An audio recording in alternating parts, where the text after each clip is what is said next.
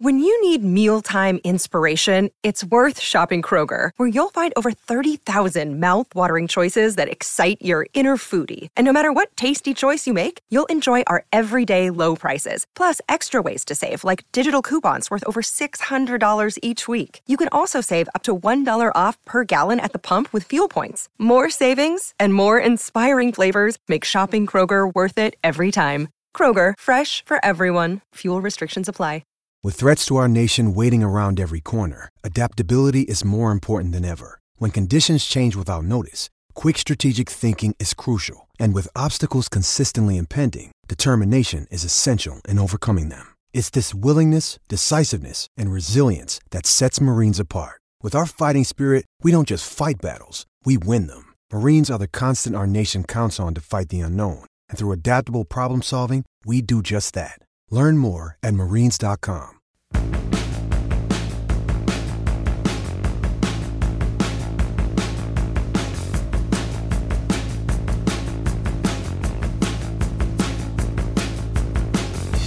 Hey everyone, Matt Williamson. I am back.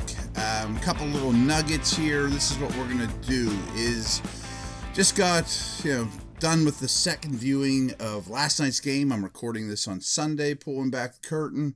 Did the post game show with my man Wes and Pursuta after the game, so I didn't get home till about 1 a.m. That's the usual preseason post game show um, situation, such as life. Got up, watched the game again, chatting with you guys, and generally speaking, these podcasts are broken down into eight ish minute segments. As you know, I'm sure you've listened before. So we're just going to do eight minutes at a time, kind of scrolling over position by position, general feels, things I saw, stuff to discuss. And before we do, I want to thank you. You guys, uh, I, I, did five podcasts last week while DK was out of town. And I guess they were a raging success. I guess you guys enjoyed it and lots of downloads, lots of listens. Very much appreciated. I'm flattered. So we're going to keep that rolling for a little bit here. And first things, let's just have a general feel for last night's game, the Saturday night game, Seattle. Um, is exciting, uh, is enjoyable, as optimistic and entertaining. Those three E's, I think, are the ones to talk about here. Of a preseason game as I can remember and a lot of reasons why. You know, I know COVID's this thing of the past, and I'm not a big one to harp on that, but we went a season without preseason, and you know, uh, being up at camp like crazy for the first time in a couple of years. It made me anticipate this game more, watching practice after practice up at St. Vincent's away from home, just like the family or just like the players. And then you see five NFL quarterbacks three from the Steelers, two from Seattle. Now, we'll get this in a second. Seattle probably has the worst starting quarterback situation in the entire league.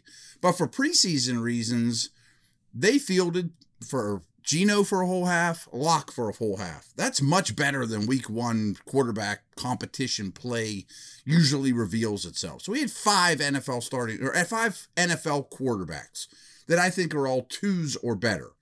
Um, so that makes for just a higher level of play, a professionalism but just the enthusiasm in the stadium. Um, with all respect to Ben, there's a changing of the guard. The offense is totally new. All three quarterbacks performed very well, went down to the wire, and was a lot of fun. You know, I, I think that was great too. I got a kick, you know, I got some Pitt roots. I'm a UPJ guy, Pitt Johnstown from way back when, but you probably remember I was on Pitt staff for three years. So it was great to see all Kenny Pickett, you know, a bunch of Kenny Pickett's teammates in the stands, obviously a heavy Pitt contingency. Doesn't mean you need to boo Rudolph, by the way. Side note, that kind of got on my skin. But the enthusiasm surrounding this team, and I don't think they're going to win the Super Bowl. I don't think they're going to get the first pick in the draft, but I expect a very fun and entertaining year, starting with the game last night. So let's get into the offensive side of the ball here briefly before we go to break. And all three quarterbacks. Well, before we even talk quarterbacks, I want to call out Matt Canada a little bit here. Is schematically is is one note, but also the fact that three different quarterbacks that have some overlapping skill sets, but they're not exactly carbon copies of one another. All were very prepared, very comfortable, and quite productive. Now, they each deserve tons of credit, and we'll get into all of them, of course. But the guy in charge does too, you know, knowing what they like, what they don't, playing a lot, you know, spending a lot of time with them. I'm not picking on Ben, but getting him out of the way opens the door for Canada to do so much of that during minicamp, OTAs, you know, now preseason, of course, training camp. That stuff's important. So give Canada some credit for preparing his team, his quarterback, despite having a lot of starters out, and Seattle did too. I mean, I mean, this is a preseason. Seattle rested a handful of defensive starters, and we didn't see DK Metcalf and Tyler Lockett, but they have a lot to work on too. So I thought they were a quality, quality. Going back to the quarterback conversation, preseason opponent. Now, if that was a regular season game, they'd be the worst opponent in the league. But this is preseason, and you didn't have a lot of your stars either in black and gold. So, last Canada note that I think is very important too watching practice, the amount of motion and the degree of difficulty of motion and things that they do pre snap is much more than we saw in this game. So, yeah, it was not a static lineup, Peyton Manning, Harrison on one side, Wayne on the other, no pre snap motion type of offense. But the motions they used for much of the game, especially with the early par- portion, were very generic stuff you see all the time from everybody. You know, receiver jogs across the formation before the snap and you get a, a read on banner zone, but not the degree of misdirections, multiple motions, unbalanced lines. That stuff's all coming. We did see a quick hitting end around the Sims that ended up netting a big gain, which worked out well, one play, but you're going to see a lot more of that sort of thing. So keep that in mind. I mean, again, they may not want to put it all on tape at this point, but considering there were thousands of people in the, the seats, the, the hillside of St. Vincent's, there will be, there's not a lot of secrets. However, you know, there's only a couple more spots at St. Vincent's, and we will be up there Monday, Tuesday, Wednesday, Thursday, I think. I know I drive up tomorrow morning and we'll spend three nights, my final three nights in Latrobe, and then they will break camp. So that's where this team is at. Looking like this segment's almost at, a, at an end here, so we'll keep the, this one very general, not breaking down positions and players as much as we will going forward. But now, this was a successful day. But I think Coach Tomlin said, okay, good start you know, don't get ahead of yourself. Don't look at the these three days in Latrobe and think we got this. You know, this is easier than I thought. I can take my. I don't need to keep working hard, and that goes for every member of the team, every member of the coaching staff, because then you don't have that advantage of all retiring to the dorms together, living together under the same roof.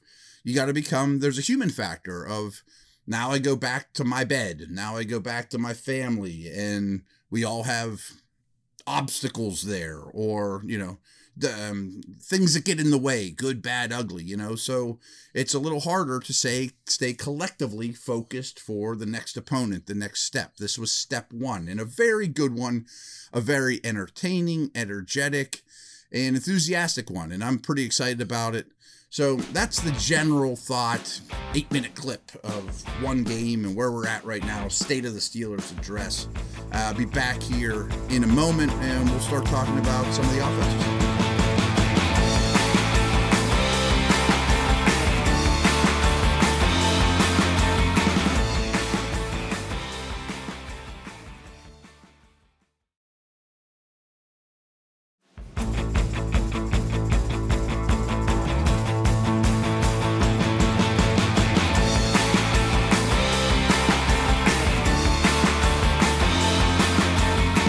Right. I mean, I think you have to start with the quarterbacks here. Uh, I mean, how do you not?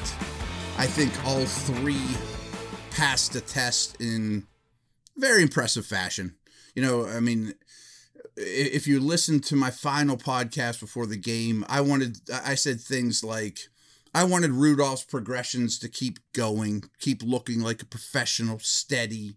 I want Pickett to look like he belongs. Not the most scientific approach to scouting, but I always say that about very early drafted quarterbacks. Their first time, in a professional stadium preseason, you know, crowd, wearing the colors, playing another team, look like you belong, you know. And again, that's vague, that's not scientific. And Trubisky, I wanted more than that. I wanted to see him elevate those around him. I think all three hit those goals and probably more. I was shocked by Pickett. I thought that he would not be as crisp as he was in this game in terms of reads, progressions, accuracy, getting the ball out on time, hitting guys in stride, all the things that made him a first round pick. But uh, they don't translate from ACC to NFL overnight. And he was very impressive in his first you know, first time out there.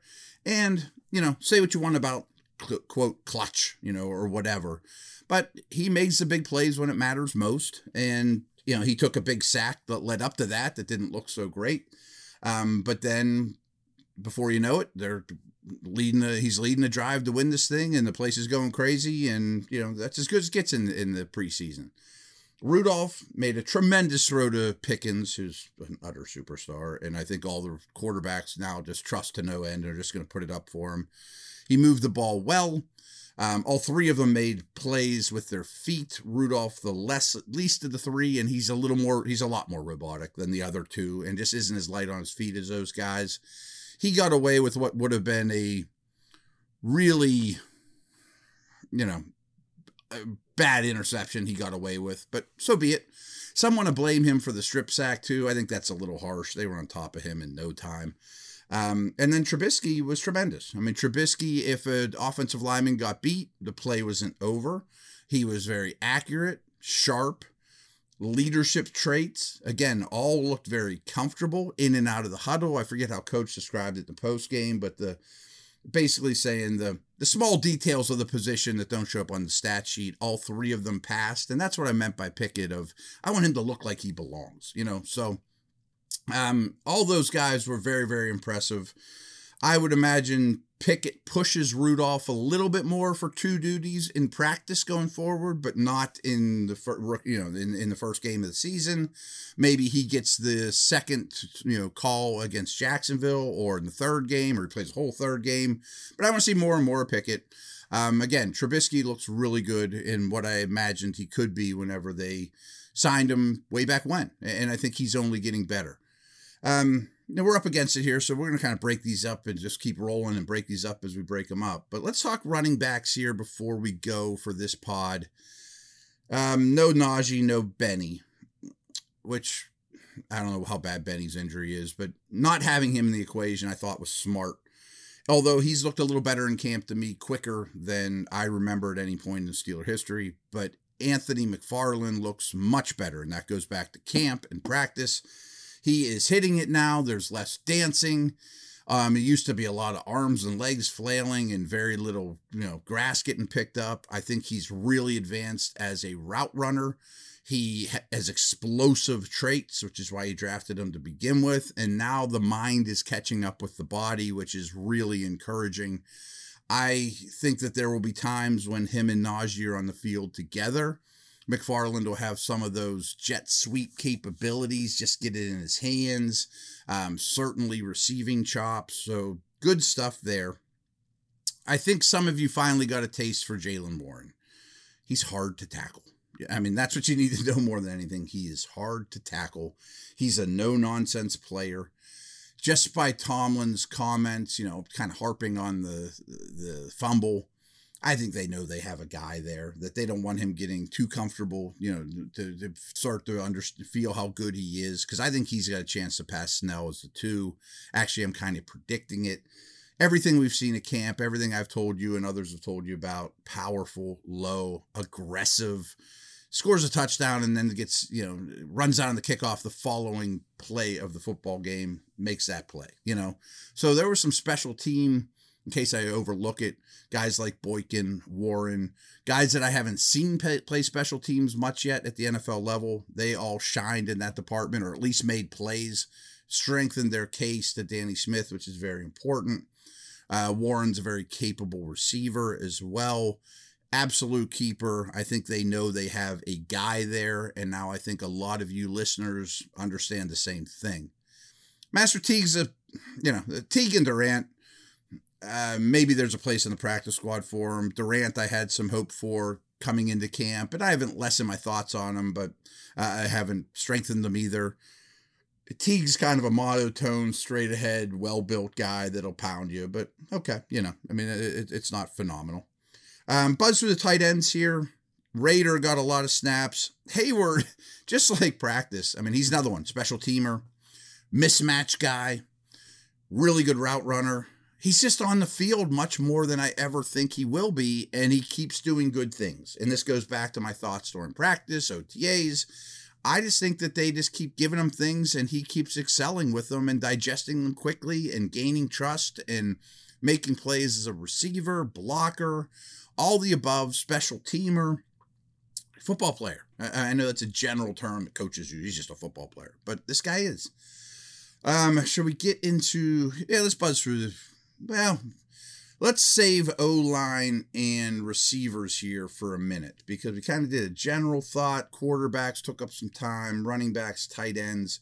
We'll come back next segment, which is probably the next podcast, and focus on wideouts and O line, and then knock out the defense there as well. I think that's our best plan of attack. So you'll, you'll, I think you're gonna be hearing a lot from me. I appreciate it spread the word. I know a lot of my Twitter followers, going back to my ESPN days when people didn't know what a podcast was and I was doing football today, are very versed in my, my uh, podcasting career, and I very much appreciate that. That's reflecting on this platform as well. We'll be back here shortly.